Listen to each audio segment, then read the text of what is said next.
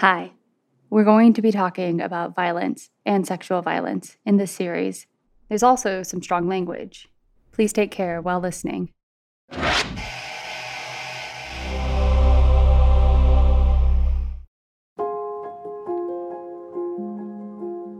Welcome back to the official companion podcast of HBO's I'll Be Gone in the Dark. I'm your host, Nancy Miller. This week, the documentary series grapples with Michelle McNamara's sudden death. And it focuses on the people in her life determined to finish her manuscript for I'll Be Gone in the Dark, all while hunting for the Golden State Killer. Michelle's writing and investigative reporting is part of the reason why the Golden State Killer is behind bars right now. It's why there's an HBO documentary on this case and her work. And it's why I'm here hosting this podcast. Today, I'm going to be talking about Michelle's work with two of the people most responsible for ensuring its completion her husband, Patton Oswalt, and her collaborator and partner in crime solving, Paul Haynes. But first, let's check in with the filmmakers, Liz Garbus and Elizabeth Wolfe.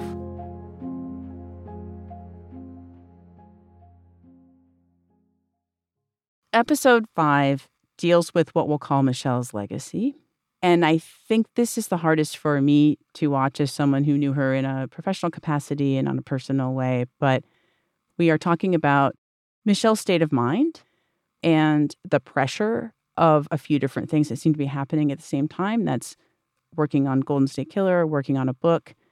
And I just wanted to get a sense from you of what point you decided to devote time in an episode to Michelle and what she was going through psychologically, emotionally, and how would you best describe this? Michelle put a tremendous amount of pressure on herself to succeed, to get things done on time and on schedule, and to find a killer who had eluded authorities for over four decades, and a responsibility to the victims and their trauma to do that, and a responsibility to herself to write an amazing book probably feelings of wanting to live up to her parents' ideas of who she was, trying to live up to be the kind of mother she wanted to be and wife, and also her own trauma of having been assaulted. It's a lot. Unlike making a documentary, writing is so solitary. I mean, yes, she had law enforcement working with her, but after she got that mother lode, she seemed very, very, very alone with all of those images, all of that work. It was a very dark place for her. Elizabeth, do you want to speak to that? I'd love to hear you too. First and foremost, we wanted to approach and explore Michelle's story with empathy. And we also wanted to explore how the darkness or not dealing with the darkness and dealing with your inner demons and problems can creep up on you, and how it's not any one thing. It's really easy to hide these things until it's too late. And that was a really important thing that we wanted to explore throughout the series and unpack in this episode. I joked with Michelle, like when we were finishing this story and it was like, we're done, publish. And I was like, ah, I just like want to have a bottle of wine and like hold my cat. And I had nightmares. I had a lot of stress working on this story. And this was just a little tiny sliver. And I know Michelle had to continue. I moved on to other stories about all kinds of stuff. Similarly, you both and the team that you're working with have been in this for months and months. Did you experience any stress or any sort of mental anguish in pulling this together, seeing images that I know that I've seen, stuff that you know was probably more than what you maybe wanted to see? And did you have to manage anything in a special way to make sure that your mental health was okay?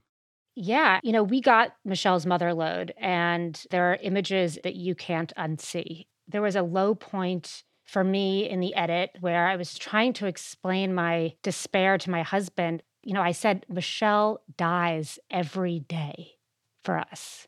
And it was really hard to get to know someone and have to live with that every day. You know, the interviews with the survivors were hard and very intimate in the interviews themselves. But then we're in the edit and we're rewatching these real experiences, these memories. And, you know, there were weeks where there wasn't a dry eye in our staff. And it's hard to say this, but, you know, Michelle in many ways was a cautionary tale for us. And so early on, we all talked about having a work life balance being attentive to our mental health. The months that we went on and did our interviews, you know, I personally meditated twice a day.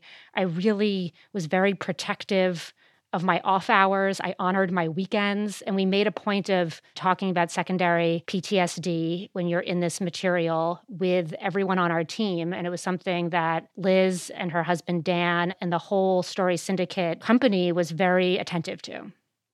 The day Michelle died, that morning, Patton looked in on her and she was asleep. He could hear her breathing heavily, and he thought, "Oh, good, she's having a good lie-in. I'm gonna, you know, give her her space." And and he puts coffee next to her bed because he's such a sweet, attentive husband, you know, because he knows when she wakes up after a good lie-in, she'll appreciate that. And then after texting her a little bit, you know, and he comes back later and she's no longer breathing. We shot Michelle's bedroom. You know, we created a set for Michelle's bedroom and we had the shot of the coffee cup on the side of the bed in her travel mug every freaking time I'm reviewing and I see that freaking coffee cup, I want to scream. And of course, intellectually, I know it's my set, you know, it's, it's something, but the feeling of living in that loop of that coffee cup coming next to the room and that being the divide between her being alive and her being dead causes a lot of anguish. But of course, for Patton, it's all very real. It wasn't a set.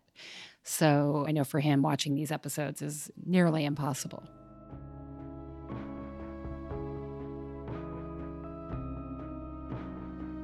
We'll hear from Patton firsthand on how difficult the documentary process was for him later in this episode.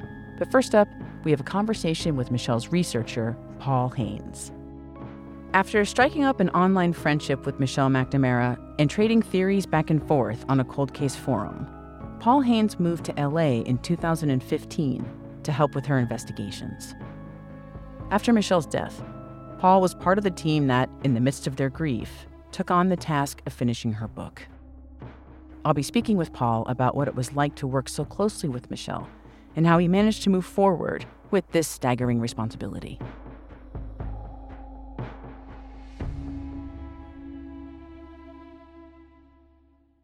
Paul Haynes, Hi. who I know better as the kid, at least initially. Pushing 40 now. I was gonna, I'll embrace it, you know? I was going to ask when Michelle and I started the magazine project, you were the kid. And I envisioned a backwards baseball cap in a dark room, like something out of like an 80s hackers movie. Oh, yeah. What was the reality versus what I envisioned? I don't want to spoil your illusion, actually. the reality is far less romantic. Uh huh. So, yeah, I was 28 years old, and the law firm that employed me shut down. I ended up moving back home with my parents. I long had an interest in unsolved stranger crimes, particularly serial murders. And this was a case that had been on my radar for a few years. Yeah. And unlike other cases that had interested me, this case compelled me to use online resources and public records databases in order to maybe identify the offender.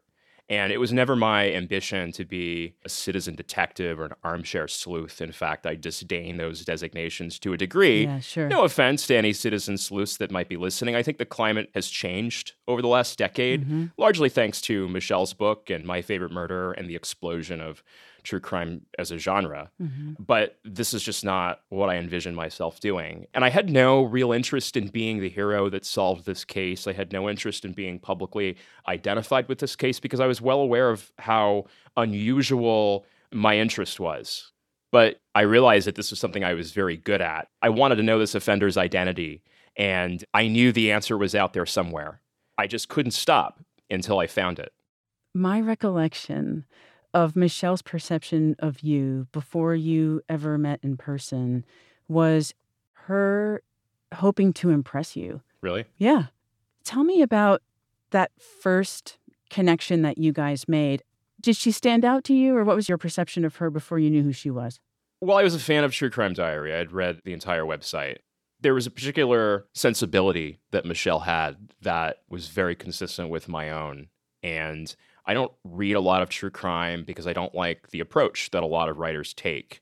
It's either sanctimonious or it's kind of sensational. And Michelle took neither approach. Michelle was very honest about what the hook was for her. And it was the same hook that drew me in. My sense was you and Michelle were complementary Mhm. in your skills and being extremely rigorous. Yeah. Tell me more about how you complemented each other as working partners. Yeah, I, I think it was certainly symbiotic. She had access to resources and people that I didn't. And, uh, you know, Michelle also was aware of Patton's currency Mhm. as a draw for homicide detectives.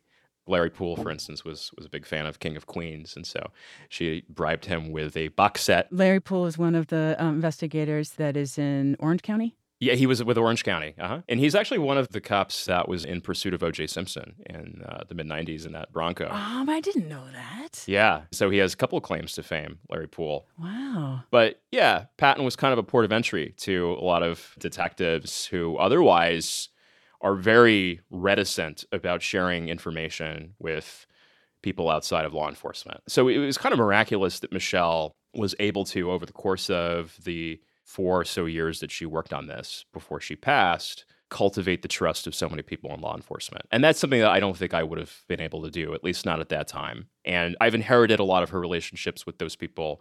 And so they trust me by association.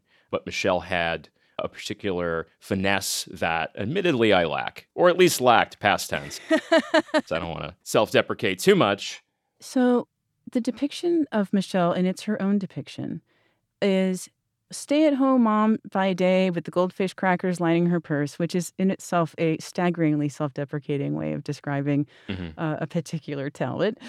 But she's doing this at night. She puts her daughter to bed, and this is her alone, dark room, blue screen on her face, and this is where the work is done. How does that translate as a collaboration? And how did you work together? We did our own thing for most of the month, and then we would get together two or three times a month to compare notes, and we would communicate pretty much daily via email. And if something was really pressing or exciting, she would call me or text me. She would occasionally give me specific tasks to do, and otherwise, I would just like continue my plumbing of public records. This sort of work or this sort of activity is a solitary thing mm-hmm. and it is a nocturnal thing. I would find myself mining data reservoirs deep into the night, sometimes after sunrise. And it's the sort of thing that I couldn't stop doing it until I was absolutely exhausted and then I'd go to bed and get up and do it again.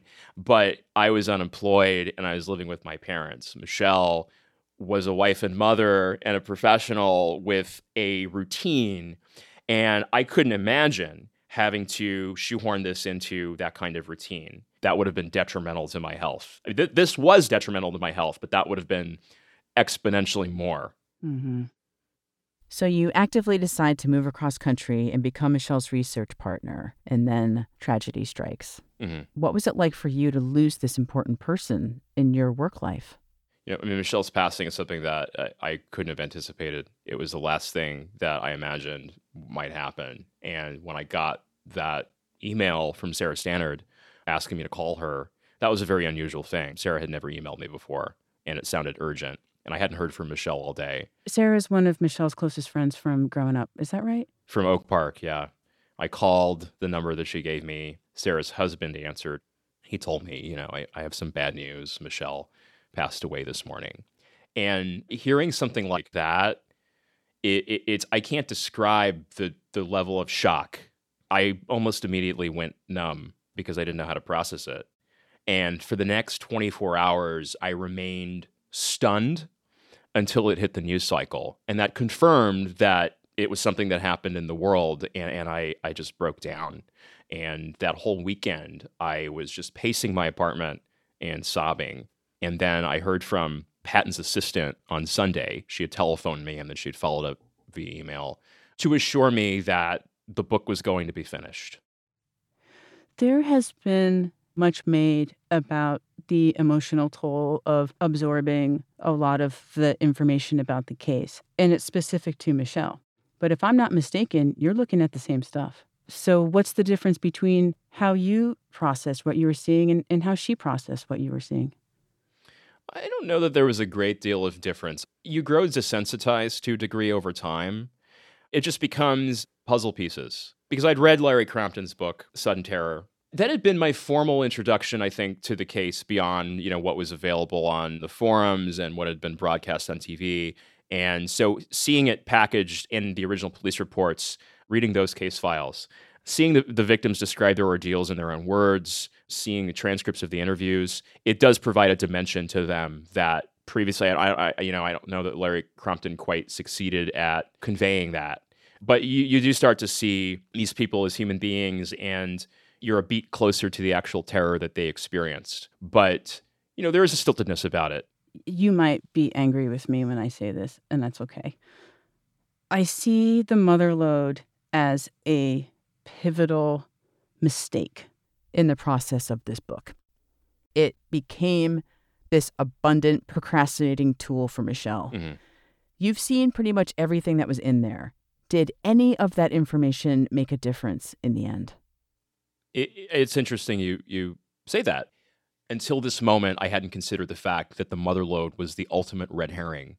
D'Angelo's name was nowhere in any of the files, that, as far as I know, that any of the departments aggregated. This person was never a suspect. He was never a person of interest.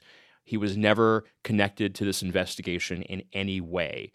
So we resolved a lot of subsidiary mysteries, but not the primary mystery. It's only the forensic genealogy that would have and did ultimately identify this offender. And so, am I remiss about the fact that I'm not the one who identified this offender and that our work didn't directly lead? I, I, I mean, it's arguable whether or not it did. But certainly, had Michelle McNamara never attached herself to this case, I feel it's highly likely it would still be in the unsolved pile. I agree. And, and when I say mistake, it's more like the alternate universe where I want her to not die. The alternate universe where the editor's like, sorry, that's due. You can't do that. Just finish up the fucking book. Excuse my language. I mean, Nancy, Nancy, it's heartbreaking that Michelle didn't live to see this offender identified and arrested, and that she's not here to enjoy the fruits of her work. It's really heartbreaking to think about. And I try not to think about it too much because it, it really does make me sad. And I've experienced a great deal of sadness with respect to her death. And, you know, there's a point where I, I kind of want to put that in a drawer and close it. I do want to give credence to the work that you guys did. And I asked this seven years ago. What if we catch the guy? What are you going to do, Michelle? What's Paul Haynes going to do? What happens to the kid? Okay, so here we are. It took a lot longer, and the path to get there was really, really a lot more painful than we all thought. But for you, what's what now? I think that my interest in true crime is never going to completely dissipate. It's unlikely I will ever immerse myself as completely in a case as I did East Area Rapist. But there are so many forgotten, neglected cases that I feel are highly solvable that, you know, using my platform to put a spotlight on those cases is something that interests me greatly. Well, I look forward to seeing what you do next. Uh, I appreciate it. Thanks, Paul, for speaking with me.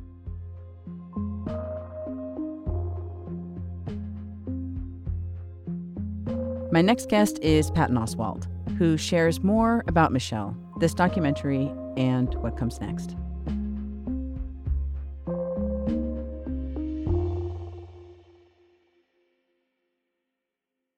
I was trying to remember the last time I saw you in person, and it was celebratory just after her article was published, I think in 2013. Oh my God, we went to a restaurant. Oh, it's another world. We sat in a restaurant and ordered food. I think we may have sipped each other's cocktails. Like back then, you could do things like that, like share Yes. plates. In a strange way, it is another kind of celebration that we're able to share today because of this series. Yeah. It's phenomenal. Is it okay to say that I'm, I'm happy for you that you were able to do this? It's like this glimmer of happiness in the middle of what's still a very sad thing. I mean, the spectrum of emotions in this, from despair for Michelle to kind of relief and vindication for the survivors, it is such a messy, emotional achievement. It's rough to be in the middle of it. Yes. I am going to just time travel a little bit with you because you are actually the person who first introduced me to Michelle. That's right. And it was when I edited you for a Wired piece. Right. I was going through some emails recently and I was like, 2010, Jesus, Mary and Joseph, that was a long time ago. Yeah. And I remember you saying, if you want to meet a really great writer, like it was okay working with me, but if you want to meet a really great writer, you have to meet my wife, Michelle. Yeah. And that's how she and I were first introduced through you recognizing the value of her work and the potential that she and I might work together. Oh, yeah. I mean, you know, I was so flattered to get to write for Wired and work with you, but there was a bit of an imposter syndrome there of, well, I'm a comedian who's writing about pop culture and I'm trying to maybe have this land on some deeper levels, but it's still about pop culture. And meanwhile, my wife is doing this blog, True Crime Diary, where she's really is putting together cold cases and I'm watching her using MapQuest and doing data mining and walking the scene of the crimes sometimes. So, because I think you approached me about, do you have anything you maybe want to write for Los Angeles Magazine or a, a more a California centric thing? And I said, well, let me point you in the direction of someone that's actually doing something genuinely amazing. And on top of it, writing about it in this very compelling way. And this was especially at the dawn of, I would say, click and swipe culture, where everything was quick blips, listicles. And for her to be able to write in a way that could sustain your attention and concentration, which was necessary to keep interest in these cases alive, it blew me away. Every week she'd put up a new entry, and I, I couldn't wait to read it. Yeah, it's a compelling juxtaposition, right? Because your take on the internet circa 2010 was the internet has ruined everything. Yeah. everything that ever was available oh, what did you say? I can't remember the exact thing. Everything that ever was available forever. That's right. This idea that the internet spoiled everything. And looking at Michelle's work, it's the internet can solve anything. My God, now that you put that out there, I just realized she took the term everything that ever was available forever and turned that into a positive. You know, some of these cases she wrote about, some of the evidence were people's MySpace blogs and Facebook posts. They couldn't help but write about what they were doing, and now that's available. For that to be a condition that I saw as a negative, and then she said, Well, hang on. That's just how unique her thinking was. Yeah, I you know, I've had the unique privilege of editing both of you. Writing is freaking hard. Yes. It's a mountain. And if I were to compare editing you and editing Michelle, you are like sort of a downhill slalom skier. You're like shoo shoo shoo. You grab a flag, maybe you miss one, but you go down fast, and then you're like, "Oh, you want me to do that again? No problem." Within 24 hours, you're like, you made it look effortless, and it felt like there was a crowd cheering you on. Michelle is free solo. Wow. She's that rock climber whose creative wingspan that few people have Mhm. with the fingers that are just the right size for those cracks. And Ugh. when you look at this vertiginous rock face that you're like, nobody can climb that. Mhm. We all just would stand at the bottom and watch her climb Yeah. alone without a net. And then when you get to the top, you're all alone because no one else can do it. I mean, I have my experiences with each of you, but this is really about you and the not just the preservation, but the nurturing of her legacy. Well, the nurturing of her legacy is so much about what she wanted to do, which was to inspire and encourage others to do this, to look at cases, because clearly a lot of police departments, in terms of investigatory and cold case work, are underfunded and neglected. The funds tend to be going to the wrong places. So it was up to a lot of citizen journalists that were willing to take the time and do the digging and put things together. And just like with any group of people, there are certain citizen journalists that are sloppy or have an agenda or really don't know their stuff. But you see in the documentary, Paul Holes was like, when Michelle approached me and laid out what she had, I was like, oh, this is the real deal. She's not just someone going, I feel weird about like no, she came to him with tons of evidence mapped out and he was like, "Oh, my God, we've got to look at this thing again. She put so much light on this, and the light came from the work that she did beforehand, made that light so bright that it was just undeniable. I like that you said citizen journalist hmm because it's not exactly detective work. It is the old school journalist, but also with that deep dive. I remember Michelle said that people would say, like, when they Google something, most people stop at like the second screen. Yeah. You go to page 56. Data mining is the least glamorous, least cop like thing you can do.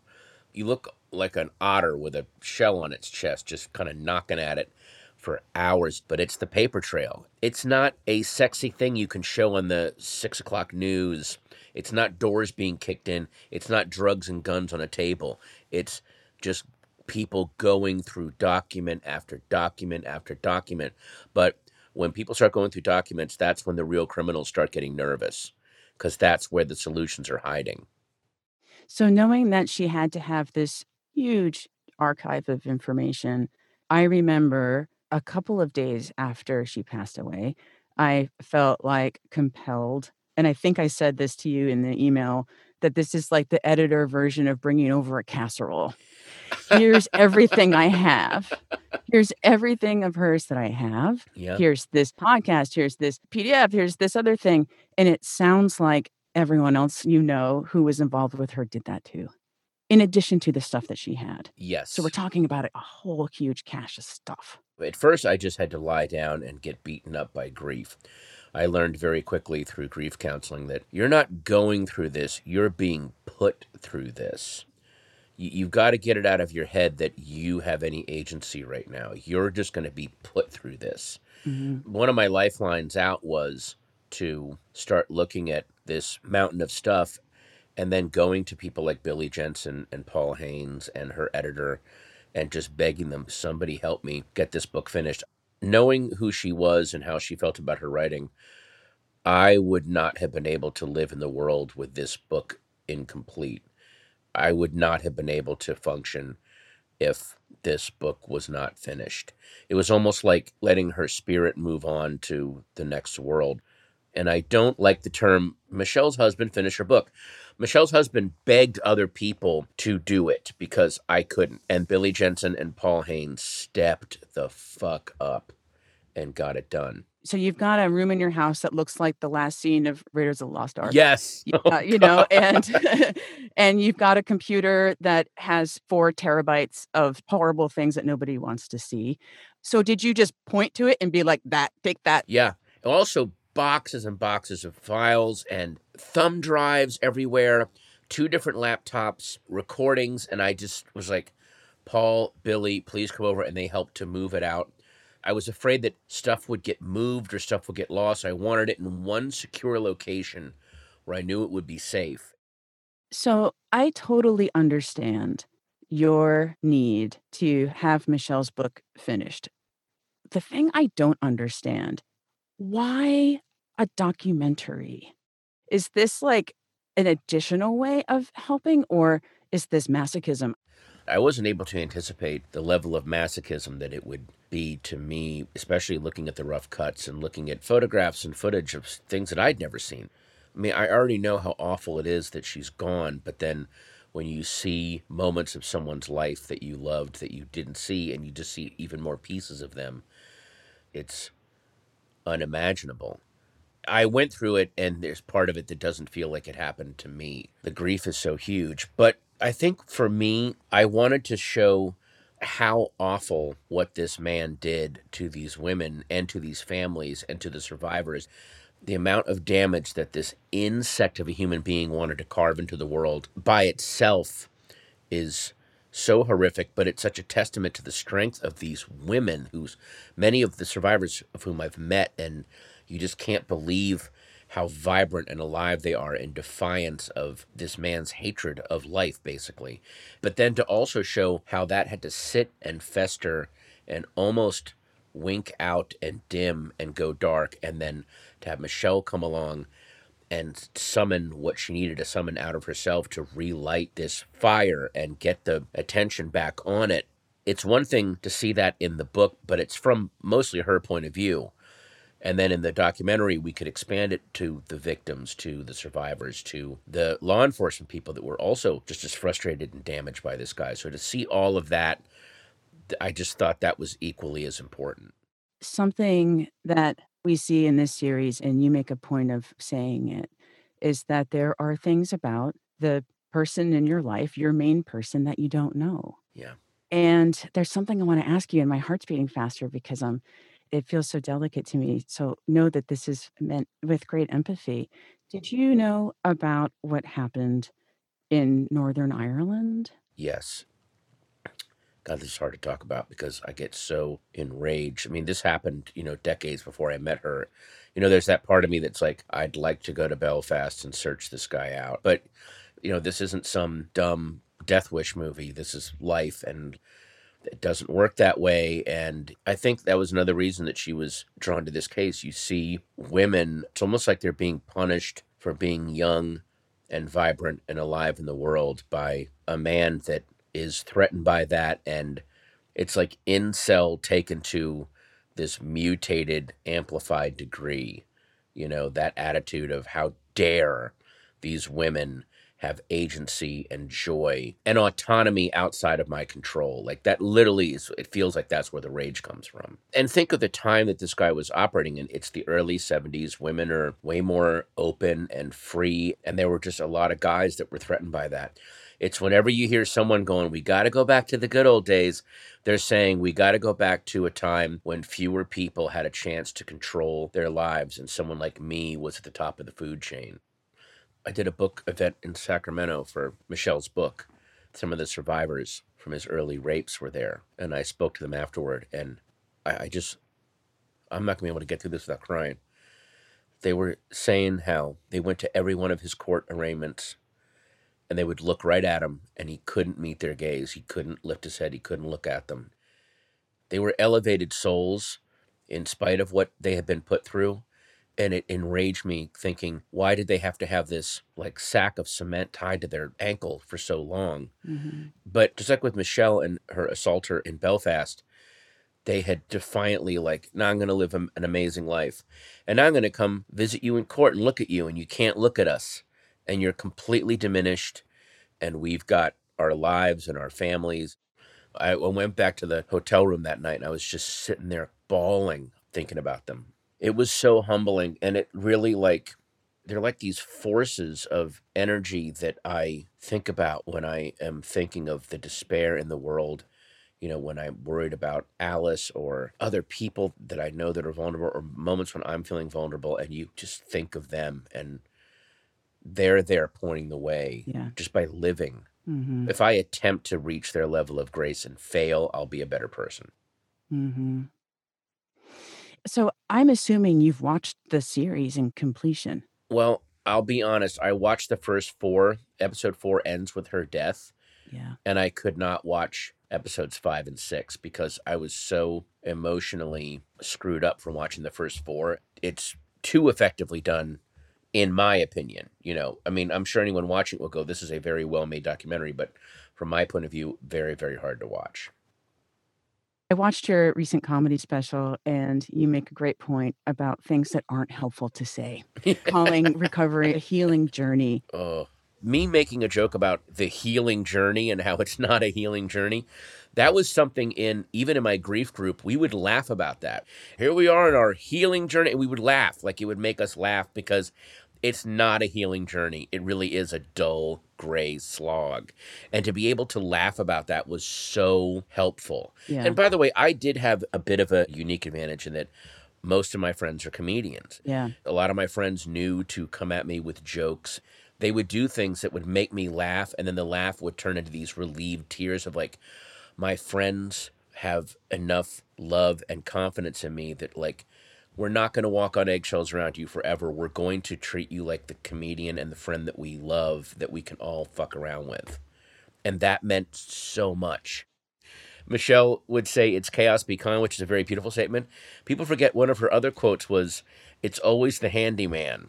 That was her other quote. And people have sent me that on like samplers and stuff, which makes me laugh so hard. I love that so much that she had those two sides to her of it's chaos, be kind. And by the way, it's always the handyman. Something that I, has stuck with me is when Michelle's sister describes how each night when Michelle would put Alice to bed, she would ask her, What was your rose of the day and what was your thorn? Yes. Are you able to say with this experience, what was your rose and what was your thorn? My rose was that what Michelle wanted most from her writing seems to be happening. She didn't want to just be the only person writing a book and investigating like this. She wanted more people to be doing it. She wanted more eyes and minds on this kind of stuff. And that seems to be happening with podcasts like My Favorite Murder and other books, other blogs. And now I think with the HBO series, hopefully that will also keep going. So that's a huge rose. My thorn, it'll forever be my thorn. Beyond just the selfish, I don't get to grow old with her. For me, that's something I'm missing. But the bigger thorn is that she's not here to investigate something else. She doesn't get to turn that extraordinary mind of hers to another problem. And I feel like she was needed. And not to get too dark, but I said this as a joke in one of my specials, but I do kind of mean it. If you're looking at us as a couple, Michelle and me, there's a comedian and an actual crime fighter. Why do you take the crime fighter? Like, why is that the person you take? Like, yeah, the world needs this guy's whiny Star Wars jokes. Let's take the crime fighter. Like, what the hell? But you know what's really weird? When you mentioned that every night they would do Rose and Thorn, but then Alice added a new thing called a bud. What's the thing you're looking forward to to like blooming? That was the thing that Alice added. Oh my god, I'm gonna cry. so she, uh, so my bud is to see Alice with the things that she was born with from Michelle, but she's being raised by this woman, Meredith Salinger, who is right. so extraordinary in her own way. And it's almost like the amazing raw materials are being shaped by this genuinely beautiful soul. So my bud is Alice. I care so much about you as a creative person and as a colleague. Thank you so much and congratulations again on all the work that you've done. Nancy, you have no idea how meaningful it is to get to talk to you again. I mean, this really this made me so when I saw your face and heard your voice, I'm like, oh, it just made me so happy. So thank you. I hope to see you soon. Talk to you soon. All right, bye. Bye.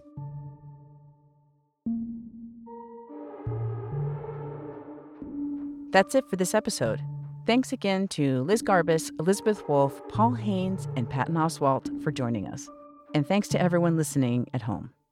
We'll be back next week with a finale featuring Kris Pedretti, an activist and survivor. You can listen to that episode right after the sixth and final installment of I'll Be Gone in the Dark, which premieres next Sunday, August 2nd at 10 p.m. Eastern on HBO. This podcast was produced by HBO in conjunction with Pineapple Street Studios. Our team at Pineapple Street Studios includes executive producers Jenna Weiss Berman, Max Linsky, and Barry Finkel. Our managing producer is Gabrielle Lewis. This episode's lead producer is Emmanuel Hapsis. Our associate producer is Janelle Anderson. Our researcher is Melissa Slaughter. And our editors are Maddie Sprung-Keyser and Joel Lovell. Our engineer is Noriko Okabe. Original music by Andrew Eapen of Basement Crafts. And special thanks to Liz Garbus, Elizabeth Wolff, and Kate Barry, and everyone else at Story Syndicate. This podcast couldn't exist without you. If you like the show and you have a minute, you can review and rate this podcast via Apple Podcasts, Spotify, or anywhere else you might get your podcasts. It really helps people find the show. You can also stream it on HBO and HBO Max. Until next week. If you or someone you know has been sexually assaulted, you can get help by calling the Rape, Abuse, and Incest National Network, or RAINN. You can call their 24 hour hotline at 800 656 HOPE HOPE or visit hbo.com slash gone for more resources.